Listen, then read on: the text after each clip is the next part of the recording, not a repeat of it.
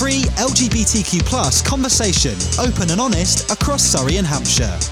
It's the Pride Podcast with Roger Noble. So our first podcast today, it's Morgan Rise, councillor. Hello, how are you? Hello, good, I'm all right. How are you? Yeah, not too bad. So LGBT plus community here, our first very podcast. So it's nice to have you here. Thank you for having me. So tell us what the activities are going on around here. Well, obviously during lockdown, it's been very difficult, very, very restrained, very, very limited, not normally what Pride is normally like. Pride's normally a big celebration, lots of people. So this year it's been very quiet. This year we did the Pride flag raising at the council offices, which is our second year doing it in a row now. So we did that first since last year when I got elected. It was one of the first things I was able to get sorted. And also Pride in Surrey did their Pride on the Road tour this year. So instead of having their Pride Parade and Pride March and Pride Party in Woking, they kind of took Pride on the road, so took Pride to the people, which was a really kind of successful operation they did this year. They went all across the county in their Pride bus. They were even in Camberley, so they were up on the atrium side of the high street, so they stopped there. So it was a really kind of a good date, and it was a very quiet but active celebration, kind of, if that's a way to describe something. I'm new to the area, so I'm quite interested to know how the raising of the flag came about, first of all. Well, it came about, it was after I got elected May last year, so I was one of the new cohort elected last year, and it was a child of a local resident, kind of asked very, kind of, on a Facebook group, can a pride flag be raised? And I thought, well, of course it can. Why not? So then I went to the council, and I went to the chief executive of the council, and I said, can we raise the pride flag? And she said, yep. And then it just happened. So it kind of happened really quickly. There was no questions. There was no kind of argument. There was no kind of like, oh, why do we need to do it? So I was really thankful that the council was so receptive straight away. Then that led into a motion that I presented, because I'm not sure if everyone knows, but I think I'm the only openly gay councillor on the council at the moment. So I kind of took it on myself to kind of lead a conversation. So I presented a motion on LGBTQ plus equality, which talked about how, as a borough, we're supportive of the LGBT community and how we support the variety of opinion and the variety of people that we have here. And that then led into a wider discussion of having the council support and raise the flag more often, every year during Pride Month in Surrey. So it's every August now we raise the flag at the council. That then flies for a month, which is a really good public display of support for the community. So that's kind of... How does that make you feel? It makes me feel really good. It makes me feel very happy, and it makes me feel supported. I've always been very lucky as a gay person in Camberley and in Surrey Heath, that I've never felt overly kind of ostracised. So, but it was really nice that when I came into the council, that the council were willing, and they were more than willing, to be overly supportive of the LGBTQ community. So it made me feel really good, actually. How do you think it is received outside of the community? That's always difficult to say, because there's always people that have a problem, mm-hmm. but I would say the vast majority of people are accepting of gay and lesbians and bisexual people and transgender people, and I think it's only a very, very small minority of people that have a problem with it, and it takes kind of the public displays of support to show that a lot of people do support the LGBT community in their own way at times. A lot of people are not as open and loud as I can be, and as some others can be, especially within the LGBT community as well. A lot of people just kind of want to live their lives. So it's about understanding the community's need, but also understanding how we fit in with a wider community as well. So I do think I've not had anyone kind of be negative towards me, but there's always kind of negativity at times, but I would say on the whole it's quite accepting. So what would you like to see further down the line for the community? It's greater understanding, and it's kind of greater movements to greater equality in a sense of that almost we don't have to talk about it. Mm-hmm. That's kind of the end game that I've always seen it, is that it shouldn't have to be an issue that someone is gay or someone is a mm-hmm. lesbian or someone is bisexual or transgender or whatever. It's just who they are. And then I think until we kind of reach the level, and it's difficult to say when that might happen or how that happens, but I think until we reach that point, it's important that Pride continues. And I think Pride started as a protest, and I think it's moved now towards a celebration as well as a protest. And I think it's important that we do keep that going to fight for the equality that we all want, and the equality to be able to live our lives in peace. I think that's kind of the big issue. And I would say at the moment, the biggest issue is most likely around transgender people's rights, and obviously with the potential reform to the Gender Recognition Act coming through, I think there's a big debate at the moment, and sometimes an unhelpful debate I find, where people find it difficult to accept trans people. I think that's out of the LGBTQ community, I think people still find trans people to be the odd cousin. Why do you think that is? Because I think as a society, I don't want to get too deep, but as mm-hmm. a society, we've grown, our society's evolved to be very male-female orientated. It's men have their roles, women have their roles, and I think it's very difficult for some people to accept that if someone is born presenting as a man and is assigned a male gender at birth, that they may actually be a woman. I think it can be difficult for people to accept that. It's accept that someone may wish to be a different gender to the sex that they were assigned at birth. Good answer.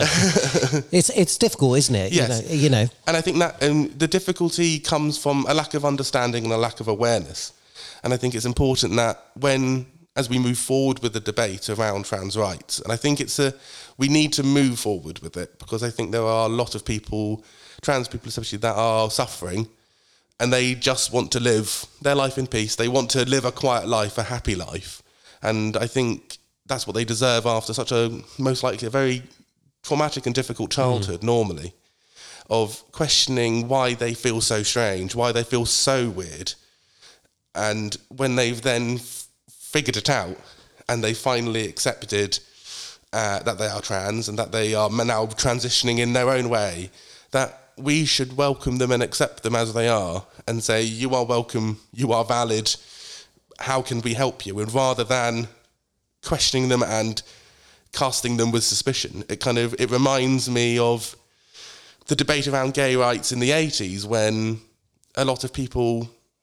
I don't mean a lot of people. I actually mean a small minority of people, but a very vocal minority of people, questioned and cast gay people as suspicious, not dangerous around young people, dangerous around threatening the fabric of our morality or whatever.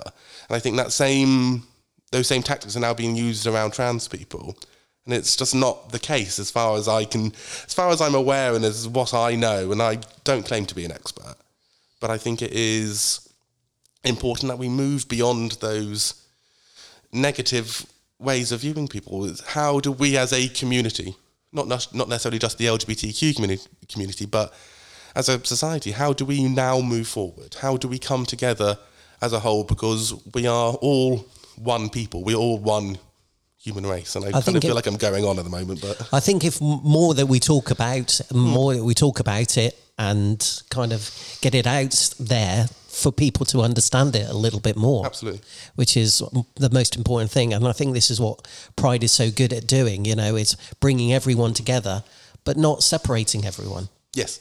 Which is fantastic. And I agree. And it's about putting the LGBTQ community front and centre to say that we're here. And it's the old saying, we're here, we're queer, get used to it. Mm-hmm. And I think that kind of is important, because unless that we see gay people and trans people and lesbians and bisexual people and non-binary people in kind of public roles, it's difficult. And I think it's difficult for a lot of other people to relate with them. I think that's where a lot of it comes down to. It's difficult for people to relate to something that's different. And they relate because we see them in the media, we see them in TV shows. And that's why I think it's important. And I really welcome moves by companies like Netflix that have a real kind of diverse and inclusive movement forward. And a lot of their shows are being very kind of inclusive of a very diverse casts, which is a really good move. And I think it helps us, it helps everyone understand the lives of other people. Fantastic. So tell us about some of the, obviously I'd like to say, tell us about some of the events that you've got coming up or planned in the future. It's very difficult, isn't it? Yeah. What we had planned this year was another, well, I say we, it's Pride in Surrey had been organising it, is what they had planned this year was their second Pride March in Woking, mm-hmm. which they did last year, which was an amazing success. It was incredible. What do you get out of the marches as such? Again, it's a sense of community. It's a sense of people have come together and we're the same. Especially in some places, it can be quite isolating to be the only gay person that you know of. So at a Pride March, you know that people there they're either LGBTQ or they're people who have come to show their support. So it's a kind of it's a safe space, welcoming environment. So that it kind of, but it's all that you get that from that. But it's also to show, yeah, I do matter. I am just the same as anyone else, and I want to show how proud I am of who I am. Mm. And there's also what Pride in Surrey had organised in Camberley was a Pride in the Picnic type event, which they wanted to do at the London Road Wreck, which was being planned, and so that was being planned, but obviously coronavirus and COVID restrictions kind of stopped that. So I think next year, hopefully, they're hoping to get that all going again. I suspect they'll probably do another Pride on the Road. That was a really successful event they did, and I think it was much more successful than they thought it was going to be, so I suspect they'll probably do that again. Because I'm interested to know how you do it all over here, because I'm new to the area, yeah. So, I've come from Bristol, where we celebrated Pride up on the Downs, for instance, and it got bigger and bigger. It was started off as a small little event, and then it got expanded, then it moved to the Downs in Bristol, and then I think they might have gone to Ashton Court, for instance, to do the festival. But it was like a two-day affair sort of thing, and all these top acts coming down. It was almost like London Pride is. Well, I think that's what, I suspect that's what will happen with Surrey Pride as well. So in Woking, I can't remember how many people were there, but I think it was 7,000 people. I have just picked that number out of my head somewhere. It could be completely wrong or it could be completely right. But speaking with the Pride in Surrey team, they were expecting that number would have gone up this year. And I think because we are so close to London and we are relatively close to Brighton, I think those two big Pride communities, the LGBT, it was accessible for them to come as well. And so I think it would get bigger and bigger. I think in Woking, they had already moved to a larger park to have their Pride celebration at the end. So they had the march through Woking and then it finished in one of the parks. I can't remember the park, their name. And they had acts there, they had drag acts, they had singers, they had bands play, and I think that, again, it's their aim is to have it bigger and better every year. Because I went to, when they were setting up Reading Pride, I think it was last year or the year before that, and they had quite a lot planned for their festivities for the event, which is hopefully what you and your team can put together for us here as well. Yeah, that's definitely what I believe they're hoping to do. And I think they can believe, because obviously, I don't know if you know, there's the two women who are kind of the Surrey Heath leads of the Pride in Surrey, Ken and Lisa Fine and Cook. They're driving it here for Camberley and across Surrey Heath. So they're really wanting to have an event, a big event here as well. So hopefully, they've already got my support. I've already been introducing them with officers of the council to get approval, to get licences and everything. So it can be a bit of a task, but it's about perseverance as well. I think that's a big part of Pride as well. It's the perseverance of getting through. And I think but that's also what we're hoping to achieve here as well. So anyone that's in the area, how can they support this event if to move it forward? The best thing to do is to engage with Pride in Surrey. I think that's important, to kind of engage with the organisation and kind of get involved in their events. They're always looking for more volunteers. So if you are an LGBTQ member of the community, come forward. We're very welcoming people, but it's also come to our events and support us as much as you can. It's because do you do like events to support the main event? We do. I'm not sure what they have done, but I think they probably will be doing. But there's also a lot of outreach work that the Pride in Surrey do as well. So they do a lot of kind of essentially coffee evenings, coffee mornings, where we come together and it's essentially a support group, for want of a better word. So that was and that kind of then brings people together to then feed into bigger events. Excellent. Looking forward to it. As am I. So when's it penciled in, would you say? Oh, I don't know. Oh, you don't know? I don't know. I suspect it'll be penciled in for around May next year, because that's right. When we were hoping to do it this year in May. So I suspect it will just be everything's been moved on a year. So then May, hopefully the Camberley Pride in the Park will be in May next year, hopefully. Excellent. Well, I hope you keep us informed of all the events that you've got coming up. Definitely in the near future. And fingers crossed, once we get through this terrible situation that we're all going through at the moment, Absolutely. That we can do more events and support the community. Thank you.